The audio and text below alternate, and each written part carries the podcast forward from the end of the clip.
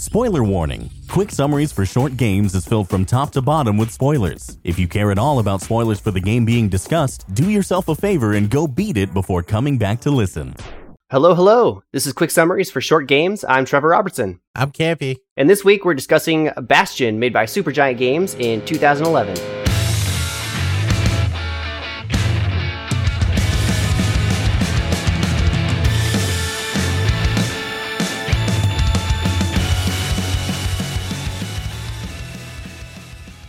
Along with Joe and I, we have two new guests. One of them is a D&D min-maxer and a good friend of mine, Kyle. How you doing, man? Hey, how's it going, Trevor? I'm looking super forward to this. This is going to be fun. Well, good. Yeah, man. I would also like to say I don't see anything wrong with min max, and you live your best life. You know what? I'm more of an RPer myself. I'm not worried about the crunchy numbers, but I've played in a campaign or so with Kyle, and he loves them numbers. Numbers go burr. I also like to RP a little bit too, but yes, I do like numbers. That's very true. You do it all. I think something that sticks out to me is when you write a character, you go balls to the wall, seemingly, with just how you create them and what you do. I try to come up with lots of backstory and justification for all those things. So yeah, I love making characters. It's like one of my favorite things about D and D. I almost like making characters more than I like playing it. I know a lot of people like that. Mm-hmm, mm-hmm. I am so on the opposite side of that spectrum. Girl, same. One thing I do respect about you is your combat cohesion and how you'll decide that this mechanic works with that one as well. Thanks, man. I appreciate that. Yeah, yeah, of course.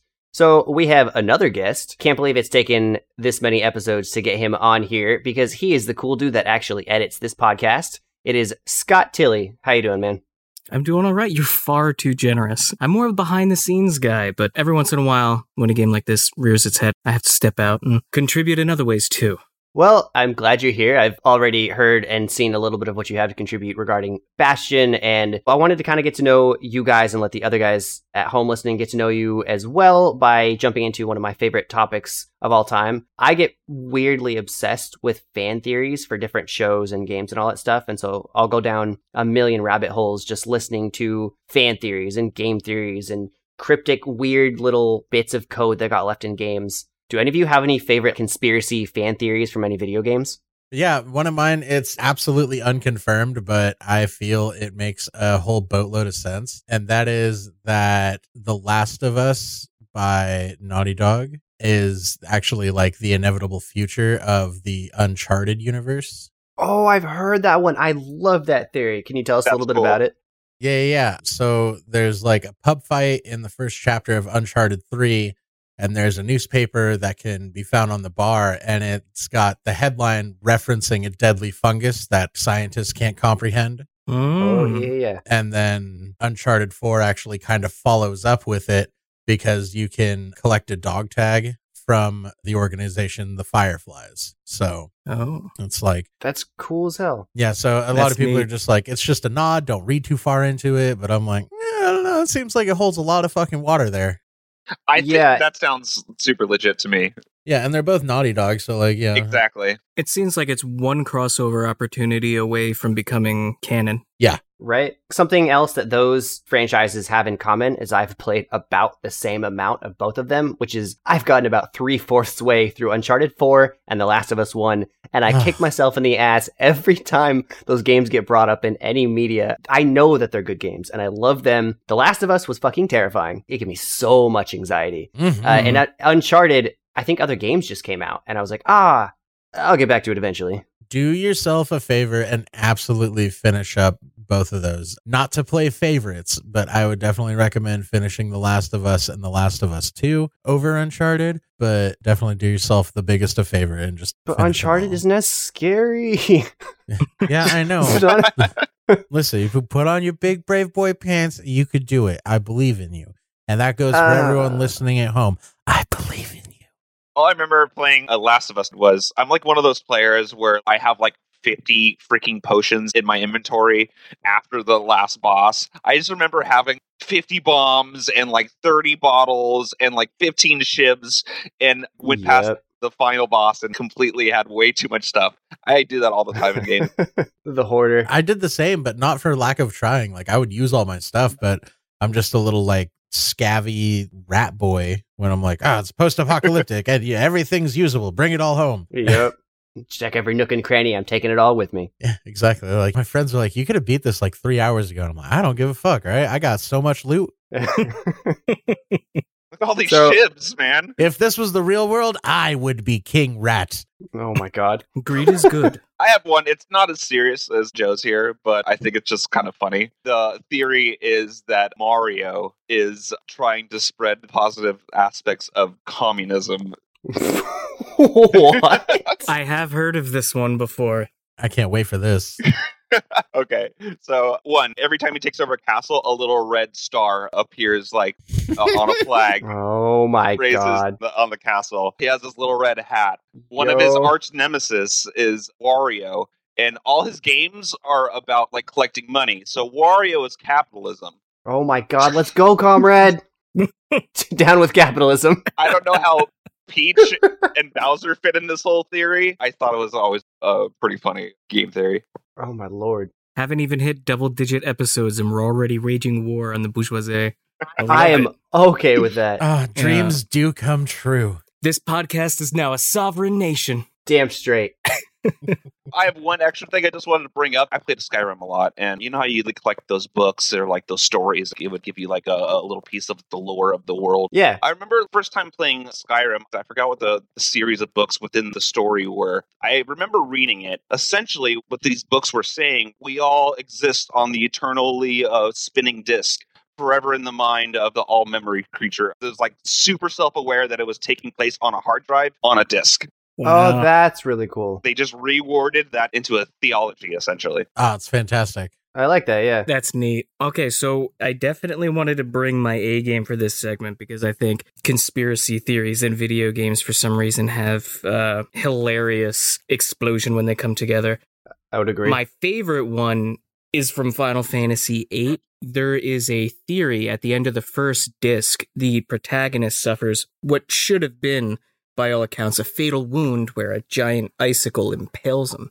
oh, that's badass. Yeah, but when the next disc starts, he just wakes up in the infirmary and nobody mentions it for the rest of the game. What looked like a glaring plot hole was picked up by the community and rationaled out as possibly the actual death of the character and the other three discs of the game or so. It was him coming to terms with his death. The ending, and I'm in a no spoiler zone here for anybody who eventually wants to check it out Yes, please. they do something with his face that's very jarring and it seems very out of place for the ending without any context. So that theory is my favorite. But the weirdest one, and one I have to share here, is actually with Rocket League.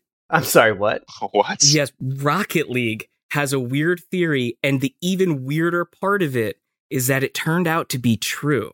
I've never wanted to know what someone was about to say more than what you're about to say right now. in the early arenas of Rocket League, the stands are populated by objects that weren't really quite clear. As more and more arenas were added and advertising was put into the game, they depicted in the stands and in advertising people as eggs. Yes. And the community caught on to this and had a theory that the Rocket League universe is populated by a bunch of sentient alien eggs, basically. What? And it has been confirmed. What?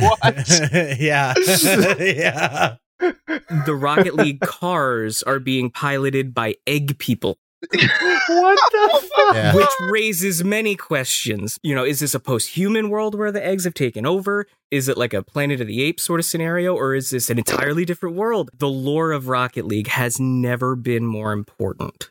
Can I give you the inside scoop? Oh, please. I know two people who work for Rocket League. Oh god. What? Another reason why I had to bring this up. Oh, that's right. You mentioned this before. Yes. Oh god. I asked them and I was like, yo, is the internet just memeing again? Or is this, you know, Mhm. an actual thing going on? And they're like, yeah, no, like legit brightly colored eggs. And I asked, I was like, so, you know, what world does this occur in? It's just a parallel universe. It's just a universe of brightly colored eggs that love extreme sports with cars. Okay, I love everything about this theory, and that is confirmed, but I need to know do the eggs drive the cars, first of all, with some kind of psychic ability, or do they have tiny limbs? Do they shift their weight back and forth in some kind of system that lets them propel themselves? That'd be very complex. The other thing I need to know what kind of creature is in the egg Or is it just like a brain? You know, is it just a hollow egg? Do eggs ha- Right. hatch out of eggs in this universe? Are they live birth? Oh my god, are the eggs live birthed? Like, do eggs give live birth to eggs, or do eggs hatch out of other eggs? Is there like a hierarchy of colors for the eggs where they're like, oh, the green ones are superior? I hope not. Joe, you're getting all this down to ask them verbatim, right? Right. write that down. Write that down. Right there. okay.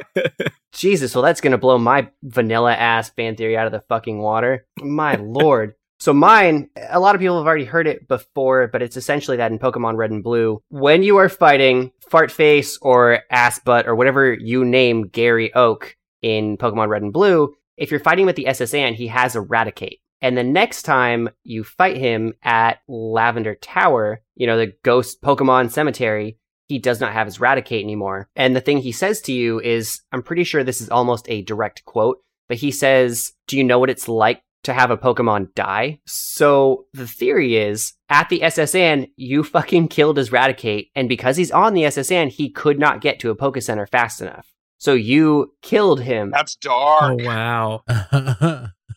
oh boy. And the next time you fight him, including Lavender Town, he does not have Raticate for the rest of the game. Every single other Pokemon that he has on his team, he still has at the very end. woof. Oh boy. Yes. Super brutal, super sad. Heavy stuff. Ask me if I feel bad for him. I mean, we name him Fart Face or Fuck Ass or whatever. So I don't. Joe, do you feel bad? Only a little bit. I mean, it's a Raticate. There's like thousands of them. Hey, hey, hey! That was a Raticate. He had a personal and loving relationship with. And you know what? Like, I feel a little bit, but he was just a grade A standard Chad cuck type dude. And whatever. Fuck you. He was mourning the loss. Fuck your feelings. I'm gonna offer you support to your face, and then tell my friends how I really feel later on. You know, it's like yeah. doing the courteous thing. Oh, my lord. Gary Von Chadrick. Yes. Chaticate. there it is. There it is. Right in front of us the whole it. time. Today we are talking about Bastion. It is a game that was made by Supergiant Games, the same team that made Hades. Bastion was their first game. They started with a team of two people and they built up to a small team of, I believe, seven. So for a lot of people, Bastion is actually a game that they've only heard of because Hades just recently kind of skyrocketed to the forefront of, you know, game of the year for a lot of people, kind of seemingly out of nowhere. So a lot of people, they're noticing a lot of where Hades came from. And I'm wondering if, if any of you have actually played Hades. Yes. I have, Absolutely. yeah. I'm Yeah? Actually, currently still playing it. Yeah. So can you guys see traces of Bastion, their very first game? Now that we're four games later, can you still see kind of their roots a little bit? Oh yeah. Oh, Absolutely. absolutely. One of the most striking things about playing Bastion through this last playthrough for the podcast was seeing the prototype DNA that would evolve into Hades. You see a lot of that snappy dash in, dash out action combat that they very early on in their careers they showed aptitude for, and it's absolutely no surprise to see Hades blowing up like it is right now. I would 100% agree. Is there anything specific, Kyle, that you would say you can see came straight from Bastion? I definitely noticed there's not just one thing. I would say there's quite a few things. First of all, the importance to combat and gameplay being at the forefront of both games is pretty apparent. And it's kind of apparent that this is the type of thing that they're good at, right? Is like these kind of isometric, top down sort of action titles. Didn't they also do Transistor, which is also in the same kind of a wheelhouse? They did. That's correct. Transistor was their direct follow up. Yes. Right. So I definitely noticed that this is something that they uh, have realized that that's their strong point is like making these kind of gameplay style action RPG like games. And then also the cadence is also something that I recognized right off the bat where you're heading back to your hub world you're getting story cues from these oh, opportunities yeah, where huh. you get to take a breather from the action and that's where they deliver the story is through this kind of hub world and it's this constant That's a kind good of point. Cadence Yeah. of going out, trying to see how far you can push yourself, and then coming back to the hub world for a little bit of a story, a little bit of a kind of a breather. And that cadence, I think, is something that Supergiants has perfected over their games, and Hades, their latest game, kind of like nails it in my mind. Absolutely, yeah. And I mean, you can just tell the atmospheres, while completely different, you feel like you are in the world. I mean, hell, even if you have the game m- muted, which I fucking pray that none of you did, Very true.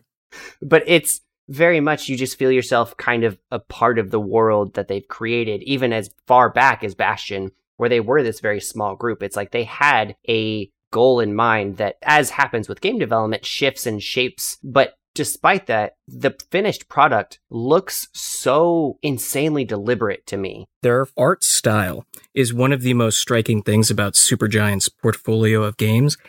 They had an initial artist working on Bastion that was relatively early on replaced by the artist Jen Zee.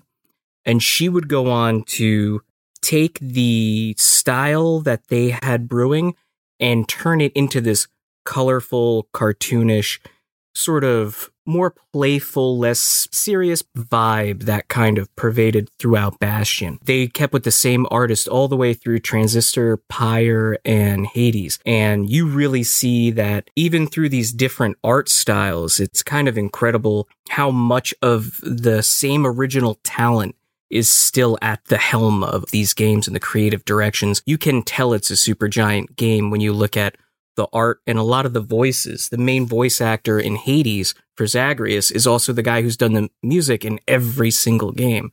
And you cannot talk about Bastion without mentioning its music. Oh my gosh, yes. Oh yeah, yeah. I was having a blast with it. Hell, Joe, you were streaming to a couple different people, and at least one or two of them popped in just to be like, "Yeah, that music fucking kills." Yeah. Oh, the music absolutely fucking smacks on that game, man. I was losing my shit over it. It's funny because I have never played Hades or any of the other games from this developer, but hearing everyone like talk about it now, as well as a couple in passing while I was like streaming to my buddies in my Discord, I have an insane curiosity to go check these out now because there's even a couple of people that was like, oh, I kind of see like where they got the idea for some of the decorating ideas in Hades. And I was like, well, shit. Yeah. Yep. I really like Absolutely. it. I want to go see it. You really notice the through lines between the games, even though they are very different themes. The first one having this Absolutely. Western fantasy. They went on to Transistor. I don't want to go into too much depth on the other games, but Transistor was more cyberpunk. Pyre was very high fantasy. And then you finally have Hades, which has the whole Greek mythology around it. Which was an amazing choice, I think. Absolutely. They do very, very well to create their own stories. And I think the story itself is fairly simple when it comes to Bastion. I kind of wanted to bring up a quick point before we moved on to the story that was brought up Yeah, yeah, yeah. earlier about the art style and how they had a change of artists. Bastion, if you look at like the character design, they have like this childlike, more cartoony look to them, right? They're not necessarily grizzled, photorealistic, gritty like depictions of characters. They're these slightly softer, kind of cartoony depictions of characters. it's like a Pixar stylization. Yeah, but I found that in direct almost difference to the kind of the seriousness that comes along with the story where there's this terrible calamity, right? It's kind of has a kind of a dark kind of tinge to it. And I found that almost clashed with the art style just slightly. Maybe not a clash. It wasn't necessarily a little It's like bit. a juxtaposition. Yeah, There you go. That's the word. That's a good way to put it. See, and what's funny is I love both the story and the visual aspects of Bastion because the color for me, for whatever reason, the fact Oh, that it builds up from under you and just all of the color, that every square just feels like every inch of it has gotten its own hand printed detail. I love walking up, hearing the floor come up, and then the sound of picking up Little shards or little like, currency. Yeah, the shards. Yeah. whatever they are. Yeah. That sound is so weirdly satisfying. Very. And I can't figure out what they could have been doing, what noise someone was making next to a microphone to make that noise happen. But I love it. Very satisfying sound. the artist that put that together was Darren Korb and Ashley Barrett, a friend of Darren Korb. Just he was a guy in New York that they found through a friend, and they would go on to do the same sort of style of composure through the games as well. Ashley Barrett being the lead vocals on the Build the Wall track, the major theme for the female protagonist. Great track, by the way. Mm-hmm. Mm-hmm. Oh yeah, just on the topic of the floor building under you as you go along, I really love that idea of the game and like the concept of it. Except for the countless times I was like, "Oh yeah, I'm definitely on the right path. Just fucking roll along." Oh, I fell off and I'm dead. Yep. Like, it was great because I was like, "Oh, this is such a cool aspect." And then after like the thirtieth time, you're like, "Well, fuck. I guess I should go a little slower." The kid trips. The kid's a bit of a dipshit. Yeah. He has a long ball. Yeah. Oh. this moron fell off the damn cliff again. yeah. Speaking of which, can we uh, maybe talk about, or do you guys have any comments on the narration? Because I think that's a Yes. particular part of this game that's what made it stand out. Absolutely. It stands out by a mile because, first of all, one of the only storytelling bits you really get are his narration. And that's just like 85 to 90% of the story that you get, other than loading screens. It was him just kind of telling a story or giving little bits of exposition. There's the three who knows where, or whatever those dream sequence uh, places are that you go through. And that's again him just reciting stories True. for 10 Yeah. minutes or whatever. But you do get at the end of the game, once you collect some NPCs in the Bastion, you go to talk to Rucks because you've got a new item that you want him to talk about. And he's like, Well, here's the story about that. And then you go over and you talk to what was the girl's name? Zia? Zia. Nice. You go to talk to Zia about the same item, just think, oh, she'll tell me about that. And instead, it's just Rucks going, well, her opinion on that is this. And I'm like, dude, let her talk, man. Like, Yeah. She can do it herself. And we know she can do it herself because at the end of the fucking game, she has like four lines of dialogue. yeah. She's got a full monologue. Those lines came out of nowhere, right? Yeah, because the whole game is narrated by this one person. Yeah. Yeah, and it's a fucking shame that she doesn't like get her own voice lines and everything because She was great. I simp hard for Ashley Barrett's vocals. Yeah. I'm right there with you. I cannot emphasize enough. You have to play Hades. The arrangements she performs in Hades as Eurydice, mind blowing, dude. we're we're getting to the nitty gritty of the game and the combat here. What was your guys' go to loadout that they arbitrarily made you switch out of every level? Oh my god, I Such a good point. oh infuriating that they oh made my you do god, that. I hate And it always put the, the freaking thing on the wrong button. It always put it on the wrong yeah, button for me. yeah. It was always like, oh hey, uh, we see you've been favoring this weapon this whole time. We're gonna replace it with this new one. oh, did you just upgrade this to level five? Yeah. Go fuck yourself. I love how we all cocked our shotguns over the same issue right there. I was telling Trevor earlier that I'm very, very happy with this game, but But- one major criticism I have of it is when you have to pick up a weapon to progress. That's not the one you just spent all your essence on upgrading. And Mhm. like at the tail end of the game, you pick up a weapon that changes your move speed. You have to pick it up to progress. and it Fucking battering just- ram. it removes your move speed. So you're literally tiptoeing with this battering ram. I get the impression it might have been intentional so that they had more time to get a little bit more exposition in, Oh, that could have been it. but it felt like the gameplay came to a screeching halt for me in that moment. Yeah, absolutely. The only thing that got me through that is that I had gotten the thing where you get extra black tonics. And so nice. Oh yeah. I'd just be like, oh, enemies Meteor fucking drop a meteor shower. Yup.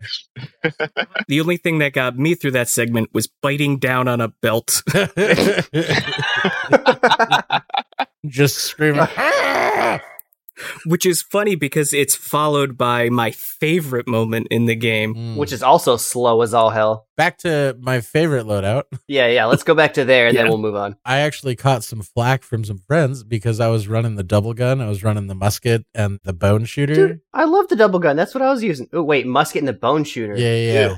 Oh, is that the uh the like the fast thing? Yeah, yeah, yeah. Fang repeater? Fang repeater. Fang- oh, yes, that's the thank fang you, the fang repeater. repeater. That's what I was running until I found the spear and the double pistols, and then that was fucking game over. That was it. You needed Nice. nothing else but the spear. Like I, I thought it was funny. They're like, "Look, a sniper rifle." And I'm like, "Yeah, I've got this fucking spear already, and it does exactly the same amount of damage in a faster amount of time. So I'm gonna keep this bitch." I have a quick question before we move on from this. Are Yeah. tonics part of the build process? Is it only just oh, talking Oh, yeah. about your weapon? Absolutely. Yeah, they can be. Yeah. Okay. Very few rules here. Describe your whole kit. Okay, everyone, load up Bastion. yeah, my tonics it always varied, but like I was a big fan of the like dead shot with the pistol, just the fucking one shot kill. Okay. Yeah. Because I'd just be like, "You're too big," wha bam. nice. For some reason, in a lot of games, I can't get myself to take any kind of perk with a negative because I'm like, well, what if I need it? Oh Like, I'm, I'm just a huge baby about it. So I just had extra tonics, extra health tonics, extra damage, take less damage. If it had red on it, I was like, no, thank you. I'm a coward. Oh yeah, yeah. What were your two weapons, Trevor? I had the fully upgraded sniper and the musket. It one shots and you can clip them where you can barely see them off screen, so you can just kind of shoot them all. That musket. Musket's great. Yeah, musket is for the birds. Mhm. Yeah, for the birds, the green orb sphere things, anything close to you, and then you just line up your sniper again. The anything that's too close. yeah, basically, I just mained the pet. The little squirt, I just kept his ass around because you can have two and they deviate. You can have more than two. Can you really? hmm Ooh. Yeah, I just had the two up and the enemies would always go for them. One thing that was annoying though, the Venus flytrap things that shoot stuff at you, that once you hit Mhm. them, they clamp and then they have perma armor. Mhm. The squirts are really bad for that because they keep hitting and darting at it, and so it's just closed Oh. like 98% of the time. So you have to like let loose one sniper arrow, perfect timing. Otherwise, you're stuck there for the next 30 seconds just trying to time it out. What Mhm. about you guys? Ashamed to admit, I didn't know you could bring pets. I played that whole game without bringing a pet with me. It's one of the special attacks. oh, okay. It's a all little right. squirt that you can summon. Yeah, squirt lore. Oh, okay, okay. Oh, all right. I don't think I ever got that one. All right, good, good. You start out with it. My loadout was the full Oh, on. give me your synergy. oh, super synergy. You run the flamethrower as your melee weapon. Okay. You Nice. attach Mhm. the burning quality to it. You get the bow and arrow. You attach the lingering damage to it. What the fuck? Okay. And you just go all dot. And then you take the leech, Oh, the one that heals you. And you run like hell? Yeah, you hit the thing and then you walk away and you heal yourself. Basically, That's sick as hell. just go up to it, you flame it, and you'll heal for like 10 HP. wow! I'm stealing that. I know. I, I'm about to start New Game Plus with that same build. Yeah. okay, so super synergy is you take the shield counter healing tonic Yes. and you take the special that does the swirling shield counter that always counters. Mm. If you're low on health, you hit your special, and any hits that you take heal you. Oh. Damn. Wow! And then you synergize that with your oh, Okay. flamethrower and your long distance Rise of the shield hero over here. Yeah, for real. Yeah, dear lord. So it's full on self healing build. Dude, I Wow. love vampiric builds too. And like every game, if I can get vampiric in any concept, I'm like, this is what I was born to be doing. So Yeah, MOBAs have taught me that Life Leech can just break games. Mhm. MOBAs. I have never heard it pronounced like that in my life. It's way back from actual Warcraft 3 use map settings, IceFrog. Oh my lord. Yeah, MOBA is what the kids say these days, I guess. MOBA. I love it. It sounds Yeah. more friendly. You think MOBA Yeah. and you think League of Legends Nerd Rage. All right. Well, here's the real question: Do you call it mana or do you call it mana? Mana or mana? He says mana for sure. Secret of Mana. Oh, all right. Huh. Interesting. Yeah. I'm too Jersey to say Mana. I will say Mana if I'm feeling highfalutin and I want to put mm-hmm. on airs. I'll Secret of Mana. Oh, Whenever I. I play Magic the Gathering, I say Mana, but yeah, it's Mana when I let all my Jersey out. Thank you. yeah. You're from Jersey. I have a very important question. Sure. Uh-oh. How do you pronounce Mario? Let's see, Super Mario. Mar- okay, cool. So Awesome. Mario. All yeah. right. I've heard people from Jersey. Mario? Yeah. The Mario Brothers. Yeah, I love a place of Mario. Hey, Mario. We're going to the bar. It's that Long Island. It's a Mario over there. He's There that, it that is. guy. He uh, works at the pizza place. Mario, just gotta go down and get a get some coffee. That's it. Dear lord. That's the one Yeah. right there. Oh my god. Yep. Okay. really important. I need Very to get real. that out there. Uh, I agree with you. I agree with you. So I want to ask, how'd you guys feel about the combat itself? Did you feel like it was smooth and satisfying? Were there any clunky bits about it? I cannot emphasize how much I enjoyed the combat, and I liked how it felt a bit slower than Hades. Like it was more of a less competitive time trial, sort of high energy thing. By comparison, it felt like going back to a speed that I was more comfortable with. I'm a weirdo. I used the mortar and the hammer. That was my setup. Yeah.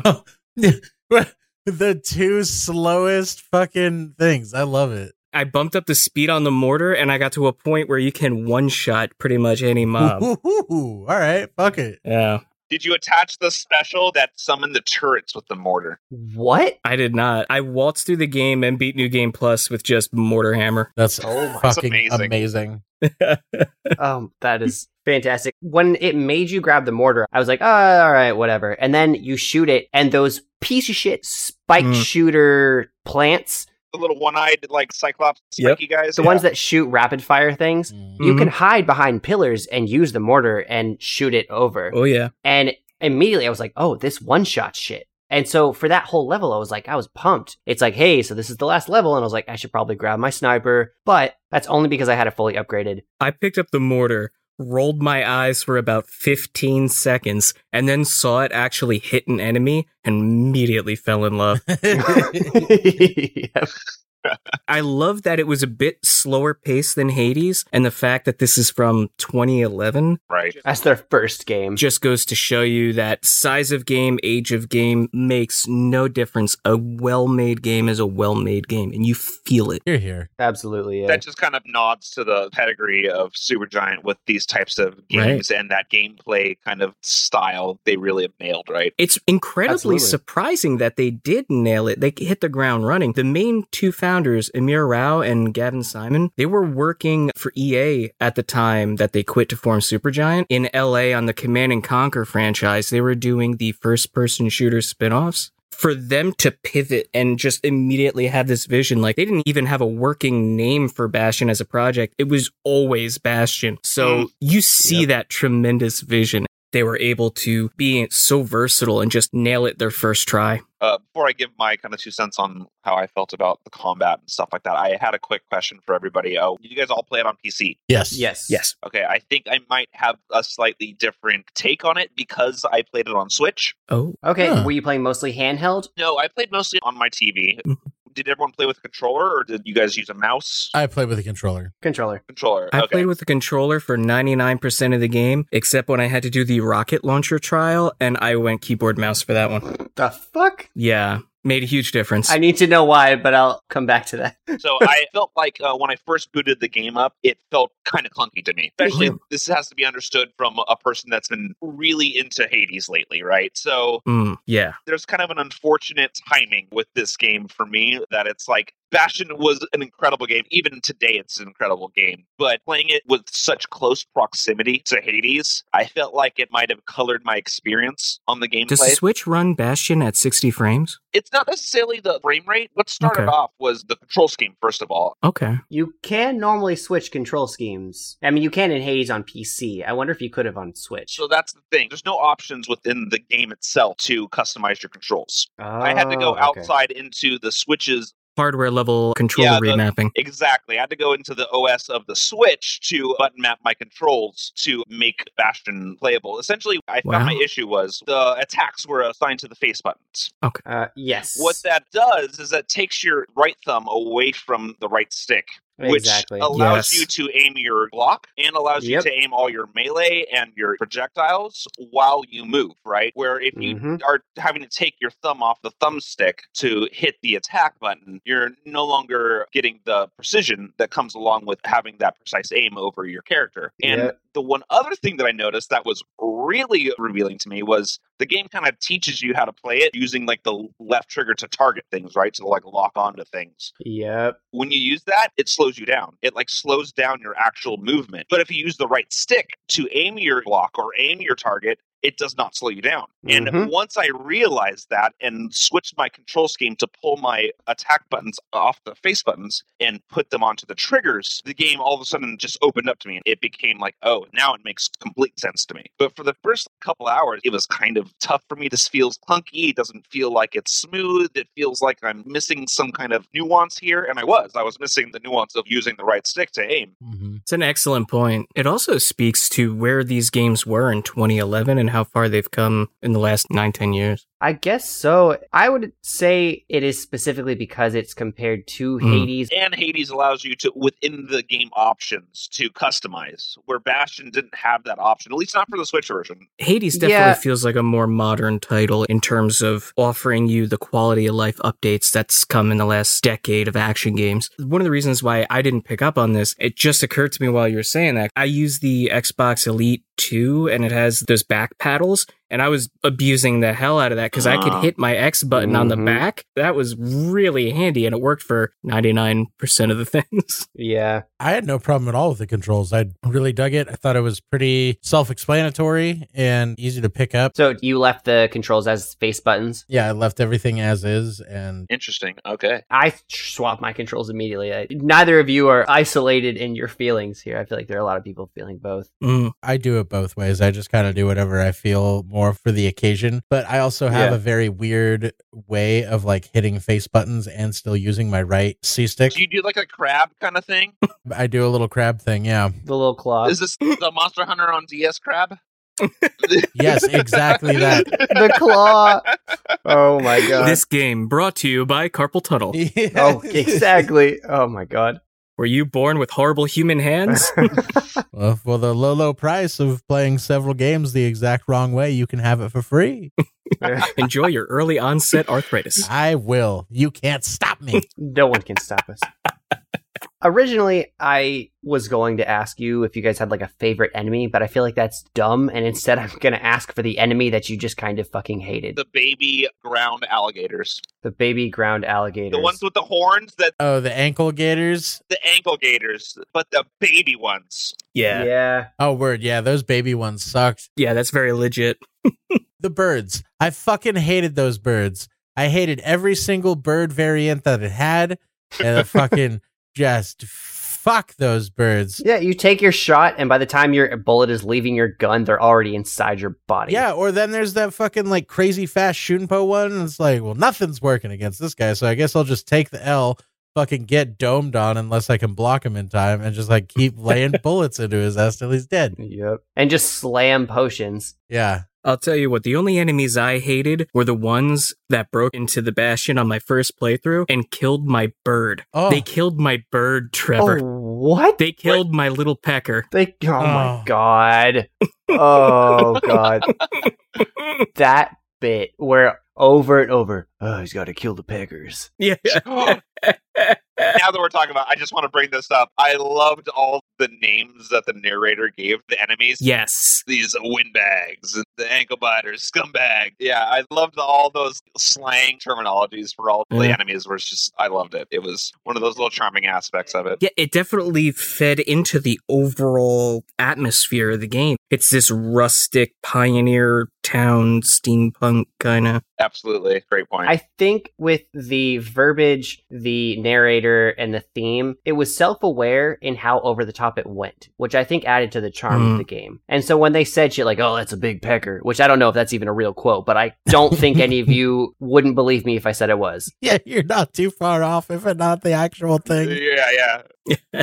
There were a couple moments where I was like, I see what you did there, Bastion. I see you. Exactly. Yeah. I love how the narrator got. I love how silly and over the top it was. Like I wanted him to just start being like, how many times you gonna die, man? Sometimes I worried about that kid. Just seems like you've fallen off a little too much. Well, yeah. I mean, fuck, even hell, give the kid a break though. Like the literal Yeah. only way to travel around that place is to get yeeted into the sky and then slam down on your face. Dude, on your fucking face. Sorry, I've got fucking several different concussions. I've got concussions that have concussions, bro. I'm gonna fucking roll start- off the edge every now and then. That is a beautiful animated touch that he begins every level by face planting Oh. into it, usually onto enemies. Yeah, and I'm so here for it. I started making a joke myself. Like every time a level would load, I'd be like, "Ah."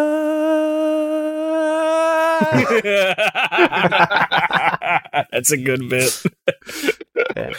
Oh Yeah. god. And then you wonder why you're trying to find your way around, and then the guy up top's just like, if the kid wasn't so dim, he'd have found his way out of here by now. You're like, shut up! Yeah. Stop it! How dare you come for me like this? The narrator is the reason I played this game. When I saw the trailer for the first time, heard Logan Cunningham, who does the voice of the narrator, Yeah, yeah. speak for the first time. Like in the No Clip documentary, he cites inspirations for the voice being Ian McShane's Al Swearingen from Deadwood. Massive fan of that show, that actor, that character. Mhm. Sam Elliott from Big Yep. Lebowski, Daniel Oh. Day Lewis in Gangs of New York. Such a good movie. you hear this man speak in the no clip documentary which if you haven't checked out it's on youtube. Highly recommend it. He does an amazing job. His normal voice you wouldn't think it was the guy. And the narrator was a complete afterthought. There was one thing that wasn't in place in the initial concept of the game. They found a point in development where the storytelling was slowing down the action. They're like we'll play with this idea of having a narrator. That's incredible to me. as soon as they got the first line from Logan Cunningham, it immediately informed so many decisions about the theme of so many different aspects of the game after that point. And like, that's incredible. Like, that's real. That's the magic of development. That's just incredible to me in my mind how important, how much differentiated this game from almost any other game Yeah. I've played in my life, where it's like the Mm. entire thing is narrated. Yeah. Even like as small of a thing as like going up to something and smashing a bit of debris with your hammer, that was narrated, you know, and Yeah. Yeah. the fact that so much of the gameplay was narrated and that was such a unique aspect to it that knowing that that's an afterthought in a sense is kind of incredible Yeah, I really thought that every little touch that they added with the narrator was just very good. Even if it was occasionally repetitive, I didn't ever get sick of it. I thought it was just really, really well done. Mm. uh, that narrator and whoever was the sound designing the narrator's lines and stuff knew how to fit the narrator in a pocket where it wasn't going to be overbearing. I feel something like that could easily become annoying, possibly to a player, or a little too intrusive. I personally believe at the very beginning it was just on the borderline of being way too intrusive, and then they dialed it back a little bit as they Mm. went Yeah. on. Or you just got used to it because I don't remember it letting down at all. I can see that. First, I was like, "Is this motherfucker just going to talk in my ear the whole goddamn time?" I'm like, and he did. Yeah. He kind of does, yeah. They made it work, surprisingly. Yeah. yeah, they did. It, it felt like the frequency of what he was saying lessened a little bit. Maybe it set in. I was like, "Oh, this is my life now. I'm gonna just Yep. get on board for a little bit, Barbara. We're going on a bumpy ride." Bastion strikes me as a game that's a triumph in the brevity of exposition. It told you just what you needed to know. It was a little heavy in the beginning because of the world building, Yeah, setting course. it up, but once you start getting in there and collecting cores, they hit this rhythm where we're going to tell you the story beats and then the music's going to ramp up and there'll be a quip and then you get back to the base and you loop it and it's just Yeah, rinse and repeat. doesn't waste any time in any one department for too long no, not at all. Yeah, except definitely. for the battering ram. But other than that, fucking battering ram. no one needs to ask Tilly what his least favorite part of the game is. Yo, fucking ditto. Because if you ask me, same. I definitely might have overhit the pipe myself, like in real life, Kyle does. You know what? I did. Yeah, I did that a time or two too much, and I was like, all right, good on this. Once you got into the groove of like, oh, I can switch up how each weapon starts to operate, and when you started to get three or four tonics that you could kind of play around with, that was Mhm. a great experimental ground to use that. I could saw myself overusing it. And Yeah. a large part of my gameplay was just Oh, hitting the pipe and going into the who knows where. Oh, wow. Nice. So I'm very curious how you guys felt about the challenges because I loved them. They're like little action puzzles that give you upgrades. Having to solve it the way that it's intended to get the first place prize was really interesting to me because, you know, for the musket one, you have to group them together and then get your strong shots. For the bow and arrow, you have to hit your strong shot while you're going through and shooting the right angles and stuff. How did you guys feel about the challenges? well, yeah, you know exactly where the fuck my answer is going. All right. Just go ahead and get this out there. It also ties into one of the other questions you put in on the prompt here, which was Were there any parts you got stuck on for a while? Yeah, there's a couple spots I got fucking stuck on. When I first picked this game up, I was like, fuck, man, I had to do all these challenges to like upgrade these weapons. Otherwise, I can't use them. I thought you had to like get all that shit done before you actually started playing the game. Oh no. Ah, I thought I told you you didn't, but I should have specified. Mm. So here's the thing. I picked up Bastion like 10 years ago and I was like, oh, Yeah. sick. And then I got on that part where I was like, uh, I'm fucking tired of doing time trials. And so I put it down and then I never picked it back up again until Trevor was Oh like, my- hey, I'm doing a podcast on this game. If you want to fucking do it. And I was like, that's a good reason to pick up a game again. And then I made my Yup. gripe to Trevor and he was like, you dumb son of a bitch. You don't have to do that. Just go wherever it tells you there's a fucking core to get. I can hear him saying that verbatim in my head right now. oh my gosh. And then it instantly turned around. I was like, oh, this game slaps.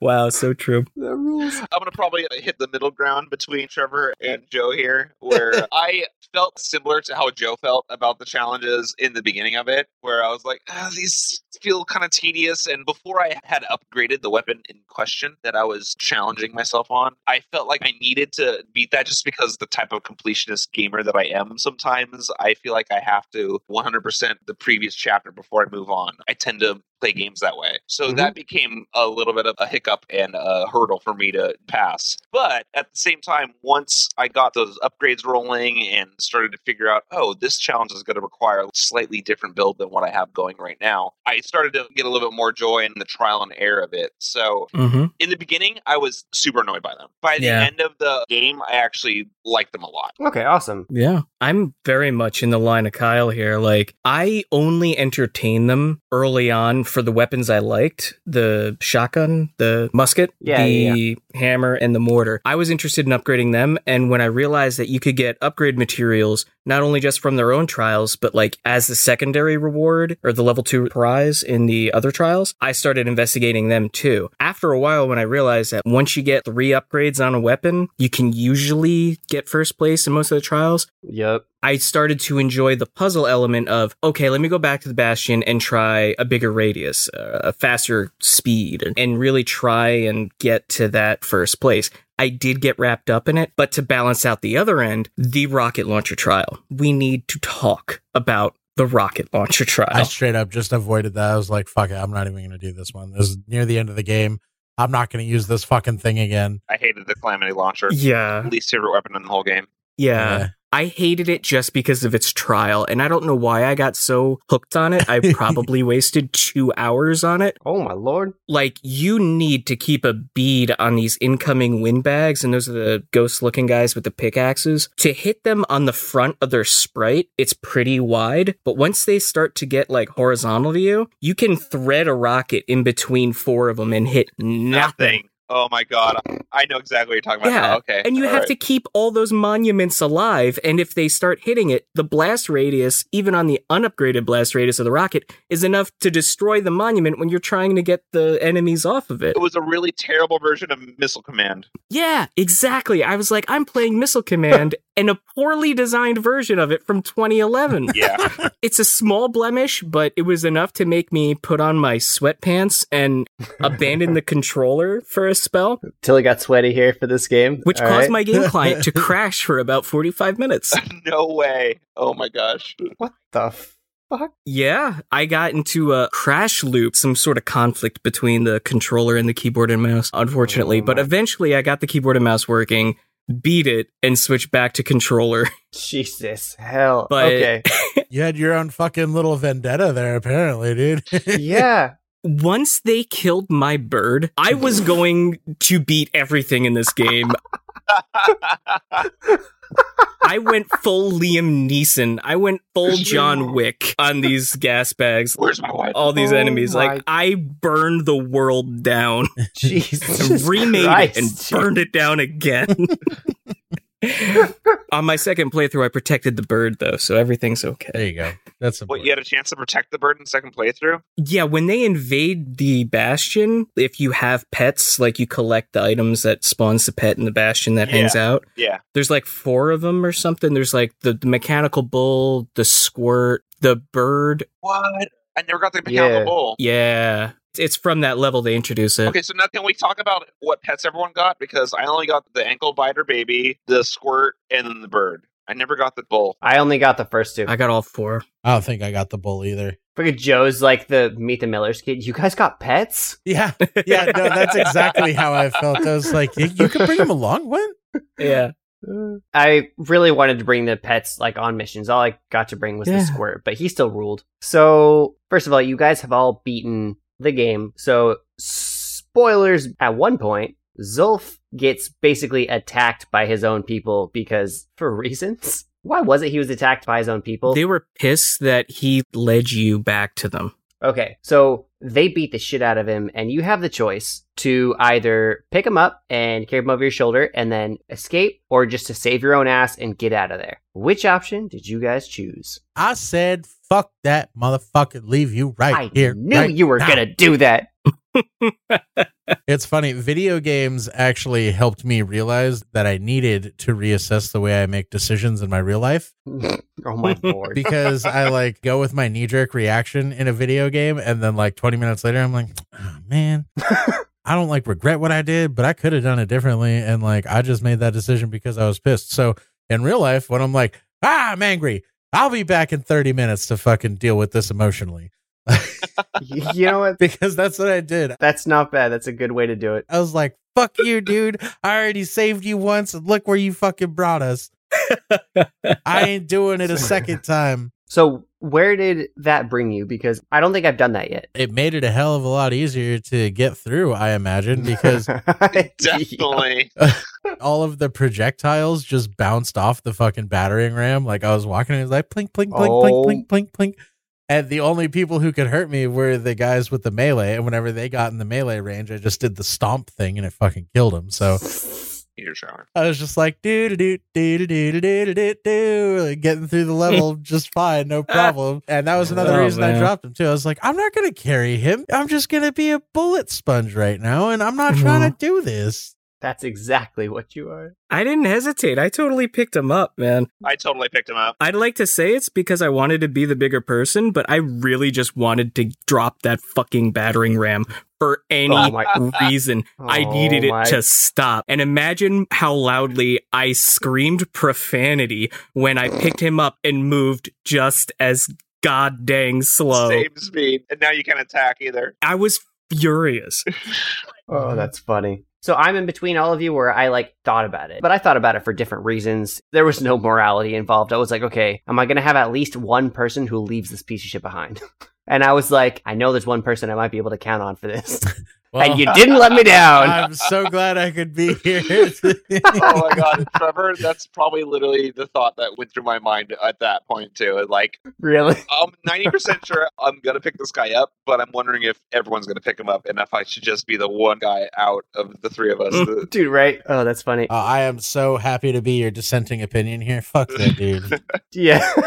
I'm really happy I picked him up because that next scene, it's very subtle and they don't mention what happens. But if you're really observant, it's really important to the story what happens. Yeah, so that scene is super, super powerful once you pick him up and put him over your shoulders because you can't use a weapon, you can't see your Right. health, and you have to move as slow as you are moving with the battering ram. And you are attacked by turrets and melee people, and you have to walk all the way up this long curve and path. You don't know how many potions you have left, but every time Yep. you use a potion, it says you have one left or two left.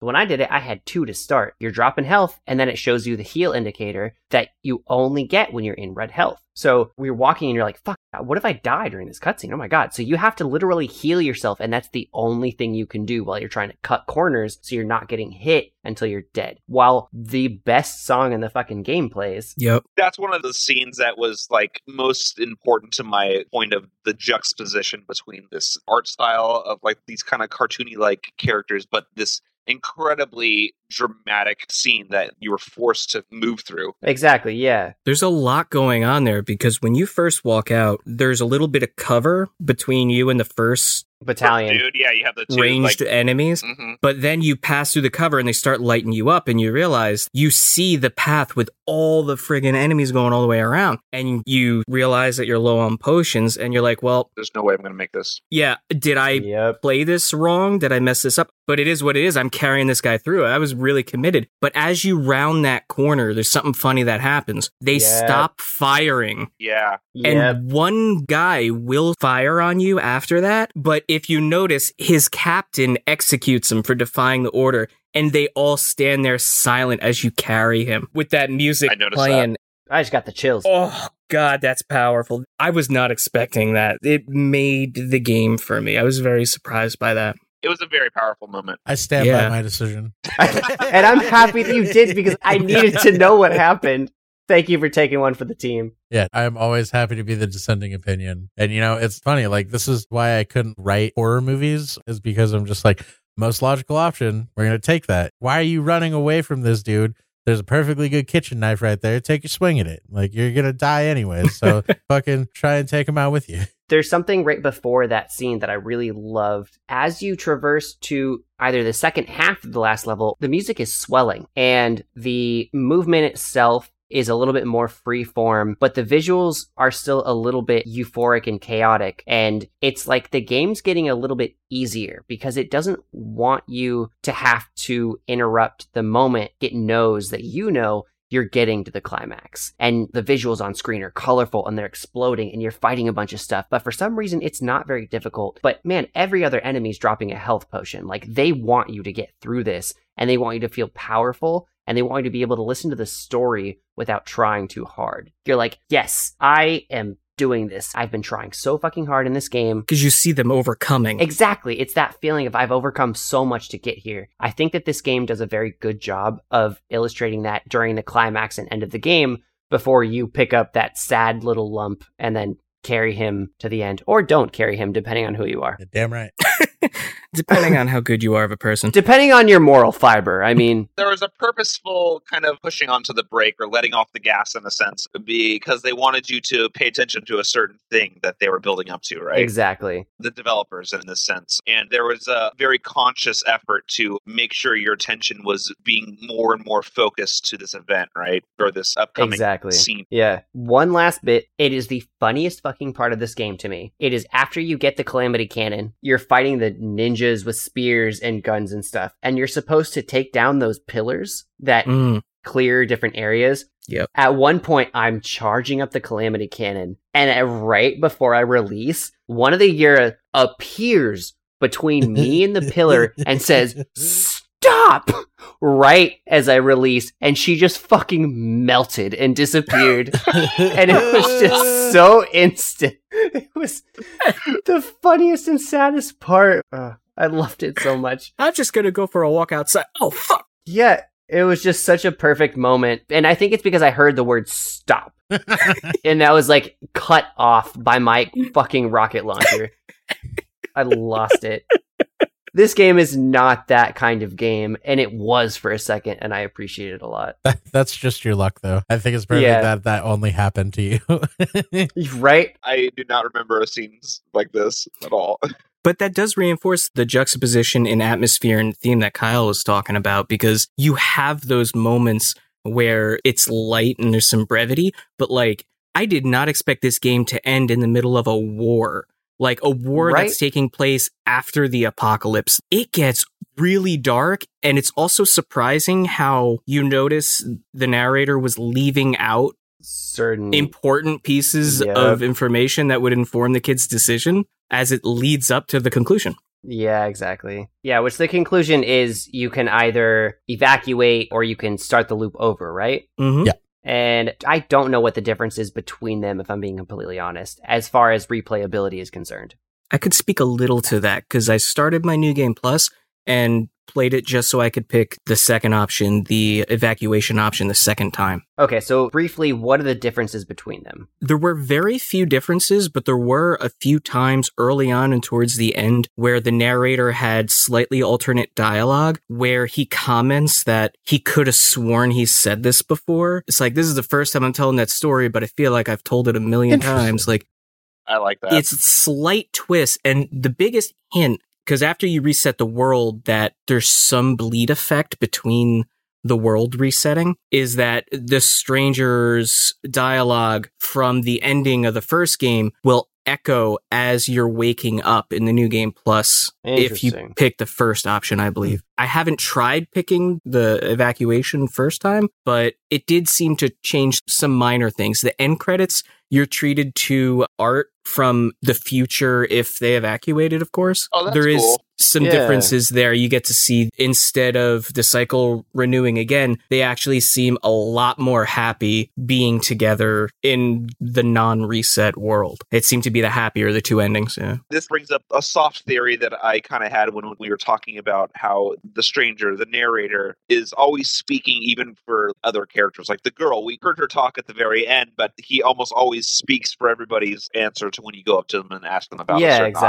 object or something. And then that makes me feel like that was a purposeful thing that they did to give you the aspect of this is all being told after the fact, essentially. Oh, that just clicked for me. So it's really only at the very end when you Like, like you're in the present now when she's talking. Exactly. You're in the present when you actually hear her talk, but anything other than that, it's almost always after the fact. The narrator is describing something that had already happened. Where once you get to the girl, that is the present. Huh. Well, actually, that makes a lot of sense because I noticed in the last levels, he actually addresses her while he's talking, which Mm. I'm pretty sure is confirmed that the entire time he's talking to her when he's like, ah, the kid, so and so. Correct. That was my take on it too. Yeah. Yeah, yeah, yeah, yeah. There's even a point where, like, well, like the end times come, so might as well share some stories with each other. That's why we're doing it. Yeah, the final mission, he makes mention that the kid is past what he can see. Huh. In the downtime, he retells all the stories to Zia about what the kid's been Mhm. through up to that point. So, like, the entire course of the game is them sitting there waiting for the kid to come back with the last shard. Okay. Yeah. Yeah, that's that's pretty awesome. And now you combine that with this aspect that we are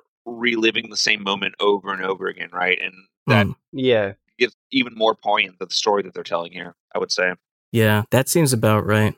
So we're going to move on to a segment that I like to call Grade Brigade. It's cute because it rhymes. Grade Brigade. Great fucking name, by the way, and I mean that with full sincerity. Well, thank Yeah, you. Thank I you. love it. All we have to do here is give the game a letter grade and then tell me what kind of person you would recommend the game to. I'll give you 2011 Joe F. F on this game. Recommend to no one. It's awful. They don't oh, know Oh, what God. they're doing. Current day Joe with this podcast episode coming out, I give it an A.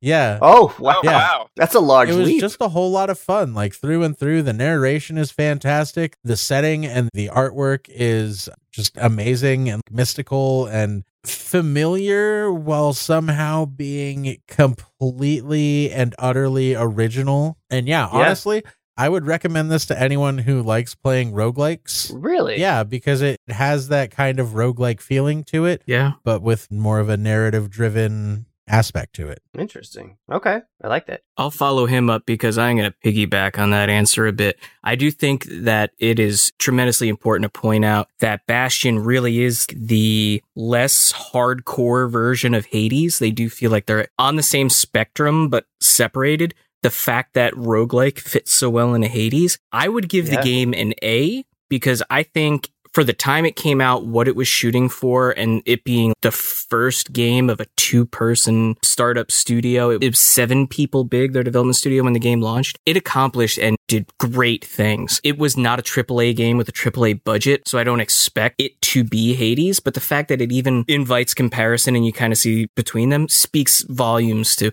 how worthwhile Bastion can be. I would recommend the game to anybody who's played Hades and enjoyed it but thought that uh, maybe the game would be better if it were a bit easier or a little bit more slower paced. And like Joe said perfectly, more narrative driven. You have Hmm. dark chocolate and milk chocolate. And the fact that one's a roguelike and one's an action thing, like it's so weird that it comes so close to being a roguelike without being a roguelike.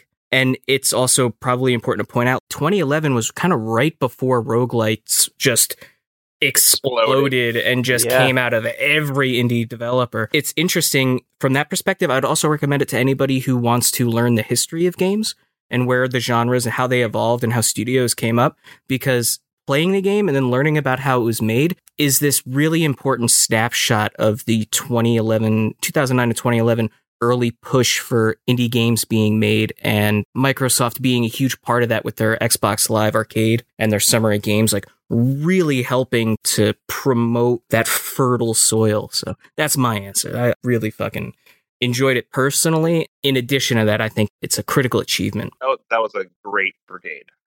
Thank you.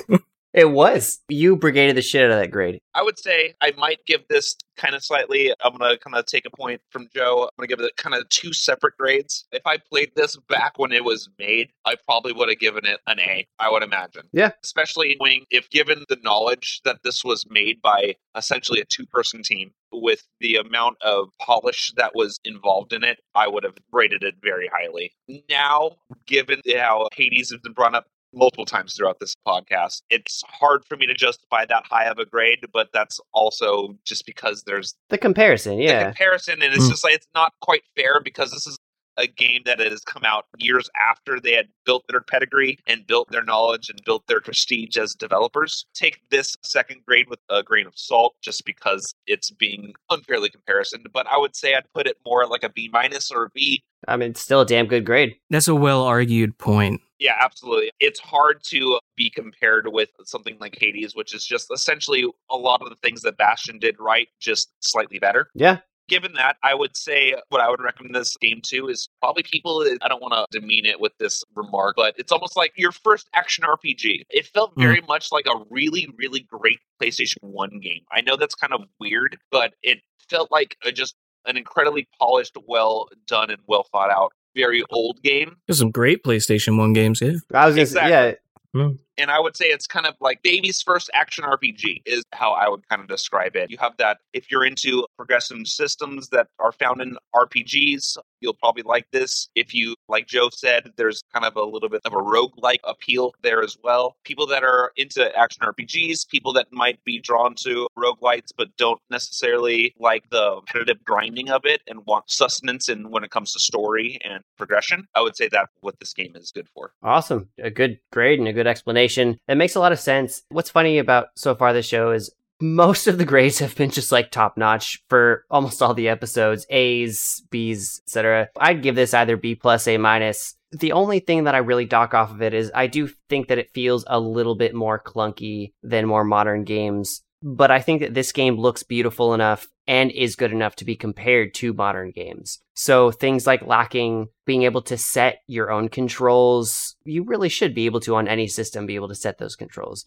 You shouldn't have to alter the entire functionality of what your buttons do on the Switch to change that. It feels a little bit weird that it teaches you how to use your left stick, which slows you down to aim yourself when the right stick doesn't do that at all. There are a couple misses there. You do far too often think that you're not going to roll off the edge and then you roll off the edge. Hmm. it gives you a jump to jump over gaps on like the literal last stage. Great point. Yeah, I'm happy you brought that up. That is a really good point. Yeah. which could have been done way earlier and been incorporated into the game for some extra upgrades and whatever. Even worse, on your new game plus, you don't get the jump. You don't get to keep it, which is the weirdest thing I totally thought that was going to be a thing. because you get it again on the last level. yeah. Exactly. Weird. With all that said, I cannot get over how beautiful and colorful the map is. How the kid looks a little weird and kind of misshapen and pudgy and silly, but like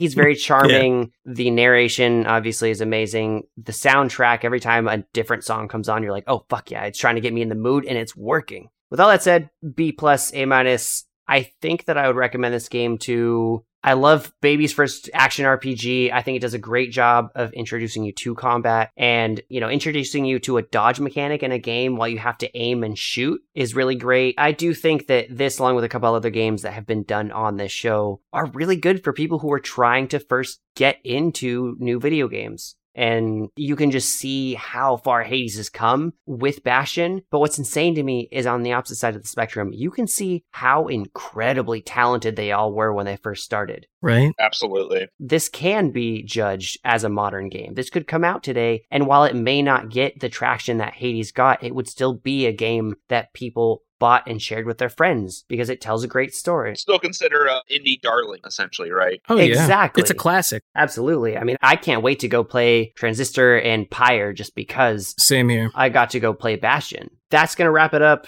Thank you guys so much for spending all this time dissecting, doing this supposed quick summary for a short game. This is going to end up being a longer episode. Thank you for having me, though. This has been phenomenal. I had a great time. This has been super fun. I had way more fun than I expected to have, Trevor. Yeah. Honestly, it's been amazing. So now would be a great time for you guys to plug yourselves. What are you doing? Where can people find you and all that? I don't got any real plugs. I'm not present on social media or internet outlets in that sense. okay, no problem. So I'm just Kyle, and I'm here for the fun.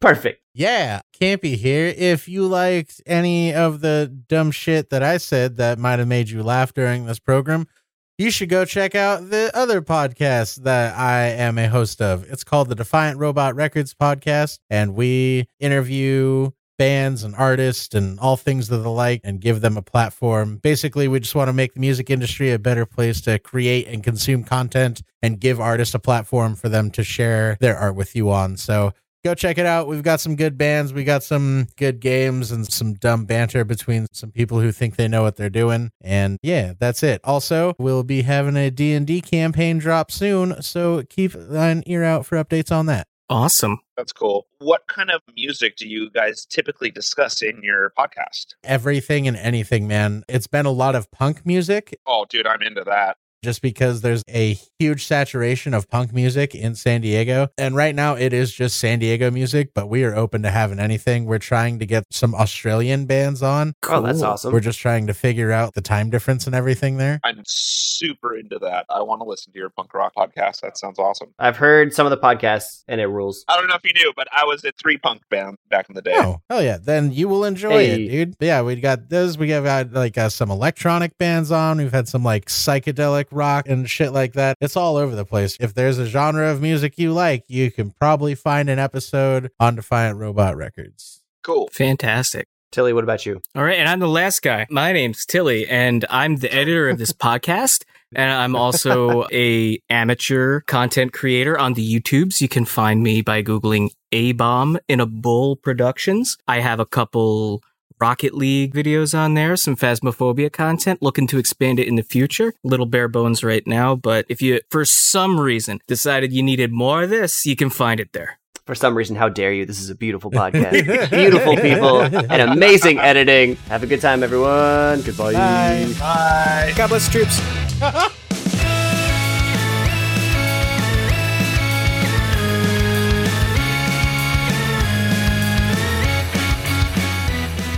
This has been Quick Summaries for Short Games. I'm Trevor Robertson with guests Joseph Campillo, Scott Tilley, and Kyle. Be sure to check us out on Twitter at QSS Games and Instagram at Quick Summaries Short Games, where you can recommend games and see the sweet pics Jorane puts together for episodes. Editing done by A Bomb in a Bull Productions, podcast art by Jorane, music provided by Defiant Robot Records, spoiler warning voiced by Dylan Hanks. If you liked the episode, leaving a review for us on Apple is one of the best ways to get us noticed by the algorithm. Next week's game is Sayonara Wild Hearts.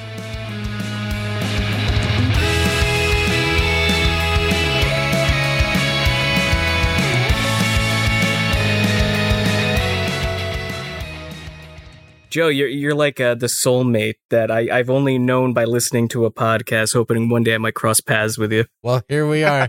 Here we are. Yo, baby. romantic Here it is. comedy in the making to right the now. moon.